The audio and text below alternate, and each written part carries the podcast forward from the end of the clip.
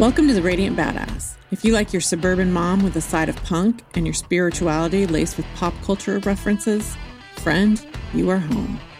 I'm your host, Elizabeth Holmes. I'm so glad you're here. Let's have some fun.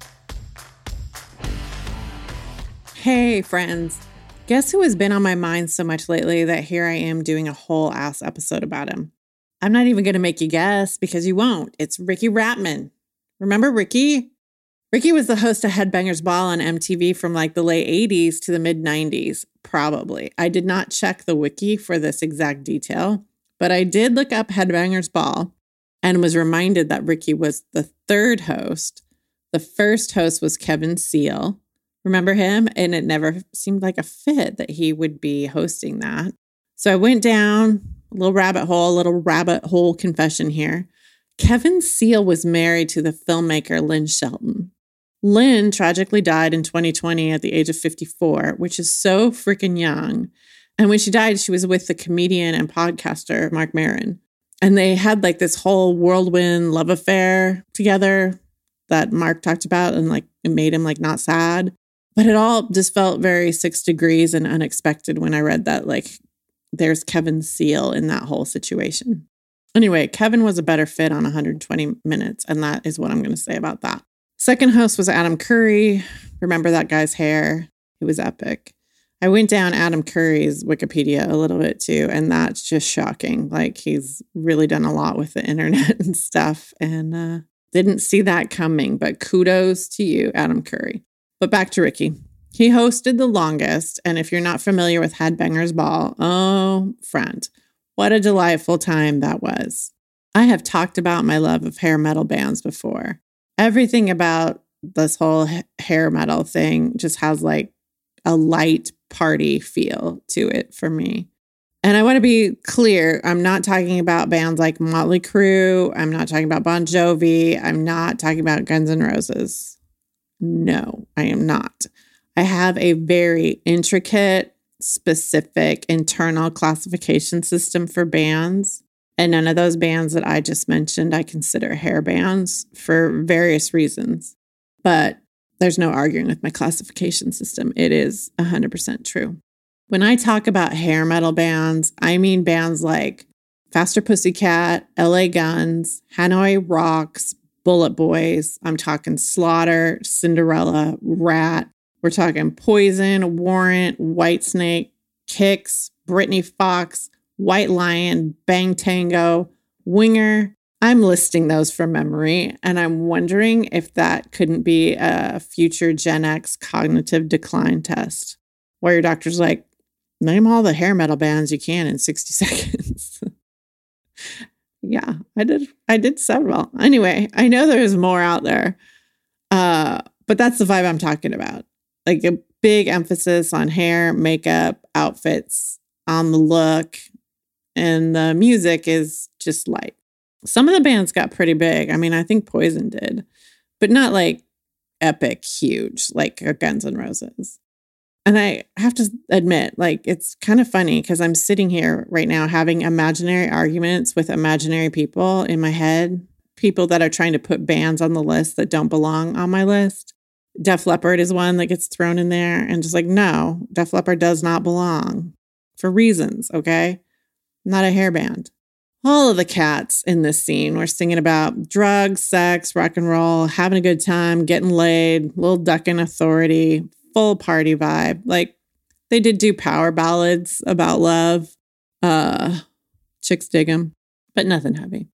It was totally if glam and metal had a baby. That's what it was. And I was into the scene for a bit. I'll admit it was a dirty little secret because most of my friends were true metalheads and would not be caught dead listening to hair metal. I only made fun of hair metal. But the worlds of like hair metal and heavy metal and thrash metal, these worlds were brought together every Saturday night through Riki and Headbangers Ball because they didn't discriminate on that show between various metal genres speed metal, heavy metal, hair metal, thrash metal. It was all represented on the show. I mean, to the degree that videos were produced I mean, I imagine that was a limitation. I'm sure a lot of bands weren't able to produce videos and so they weren't included. Like I'm I don't want to give you the idea this was some like wildly inclusive of every subsection of the genre because it was not. But it was more than you would get on MTV like during the day. I think for quite a while hair metal got more airtime during the show because let's face it, like they were cuter. There was more effort put into their looks. Now you might be asking at this point, now that I've gone off on hair metal, what got me thinking about Riki and his indelible impression on me? Twitter. I know before you start, I know Twitter is garbage, a dumpster fire, a mess, like whatever you want to call it. It's disgusting. I know all of that. And still, I am sometimes lured into that feed because one, I've read some of the funniest things I've ever read in my life on that platform. And also, I am fascinated by who decides to be active on Twitter. It is a treasure trove of people that used to be famous and are now maybe not so much. There's famous people on there too, obviously, but what I'm drawn to are the celebrities that were very hot for a while and are maybe D list now. Maybe D list. To be very clear here, no shade. I am throwing no shade on these people at all. And I am fascinated by people who used to be a thing and now maybe aren't so much and how they deal with that. And I see some gracefully, some not so much. There's so much nostalgia on that platform. Here's where Riki got my attention because, friends, Riki is going through it emotionally. And he's being really open and vulnerable on Twitter, like Twitter of all places. In the 80s and the early 90s, at least, for a certain group of music fans, this guy was the shit. I mean, Riki was cool. He was a co owner of the Cat House, which was a very hot club on the Sunset Strip where things were happening. There he was hosting Headbangers Ball. It seemed like he was friends with all the bands and was constantly going to shows and doing cool shit. I mean, his club on the strip was Debauchery Central. I mean, the strip was Debauchery Central, and Riki was one of the ringleaders. Like, that's amazing. I thought that was amazing. I mean, sometime in the mid 90s, the hair metal scene kind of collapsed. But before that, Riki was a shit. Hair metal started to fade heavier metal got more popular and they had songs about death and angst and pain, not so much porn stars and sex. Um, and of course, at the same time, grunge exploded with their songs of death and angst and pain, hmm, and also a little less reliant on porn stars and sex. So, all of this sincerity in these musical moments didn't leave much room for the raunchy fun of hair metal. Taste change, I get it, mine did.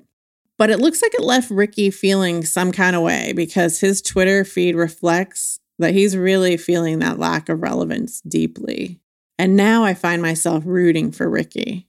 I too think he should be appreciated for his contributions to that cultural moment.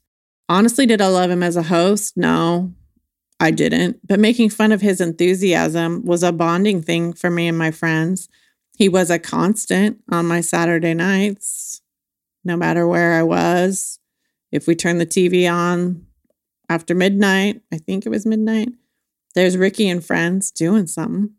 I would love to see him now do some kind of niche throwback Headbangers Ball show on YouTube or Twitch or whatever platform the olds can access because nostalgia is hot. I want him interviewing the bands that are still doing it all those bands that you see on the casino and small club circuit, all the ones where your high school friends are on Facebook going to the shows and posting pictures and they're loving it. These guys are still playing the favorites. Like, yes, please get these bands on there with Riki. Explore their lives for me because I want to know. I want to know what their lives are like. I want to know what life is like when you were hot and now you're not. I want an entire reality TV series covering those nostalgia cruises that they do with 80s and 90s bands. Like I have Sirius XM radio, and they're always advertising for these cruise weekends with like hair metal bands or like 80s bands. I mean, you gather these people that were in these bands and they had these lives touring, recording people adoring them. And then they've gone back to a civilian life. And then, like, you gather them together, they have a few band practices, and then they spend a week with an entire boatload of fans. Like, I'm talking a literal boatload of people who are so excited to see them. I need to know what in the hell is that like? I want to know, and I want Riki to host it for me. And I want Riki to get some relevance through this once again. I want to know. Aging tattoos, leather pants way past their sell by date, excessive cosmetic procedures. I want to talk all about it. Hell, let's get Kip Winger on there to discuss his problematic song, 17. Not okay, Kip. Then we can switch to talking to Kip about his multiple Grammy wins for his classical music career. Like, what's that journey? People contain multitudes, and for whatever reason, I want Riki to unpack this hair metal shit for me. Now, to clarify, was the hair metal scene problematic? Yes, absolutely. See the whole debauchery storyline. You'll notice a conspicuous lack of women in the bands. Women wore ornaments for the bands. Women provided support for the struggling bands. Women were objectified by the bands. Yes, yes, all of that, all problematic. I believe the past is always going to be problematic because we're always learning and growing. At least we're supposed to be. Are we going to look back in 30 years and cringe about some of the stuff we're doing today that we don't give a second thought to? Of course. This isn't some heyday of compassionate and empathetic society, is it? I mean, I hope not. I still want my hair metal stories. So, Riki, if you hear this, I need you to rally your remaining connections in the business and put together a show for me. I can't believe I'm the only one. I know I'm not the only one that would tune into this. I want you to celebrate that epic of heavy metal, that epoch. I want you to celebrate that moment of heavy metal that you showed us on Headbangers Ball. Help me, Riki Ratman. You're my only hope. Okay, that's this week's episode. I hope you all enjoyed it and are ready to join me in getting a Headbangers Ball revival. And until next week, I'm Elizabeth Holmes, and this is the Radiant Badass Podcast. Thanks for listening. I'd love it if you'd subscribe to the podcast and leave me a solid review. If you want to take this to the next level, you can sign up for my newsletter at radiantbadass.com. You can find me on Instagram and Twitter at Radiant Badass. You know, I'd love to hear from you. And as always, thank you to my producer and coach, Chris Martin. Hit him up at curiosity.builders or Chris Martin Studios for your chance to work with him. This has been The Radiant Badass. I'm Elizabeth Holmes. See you next time.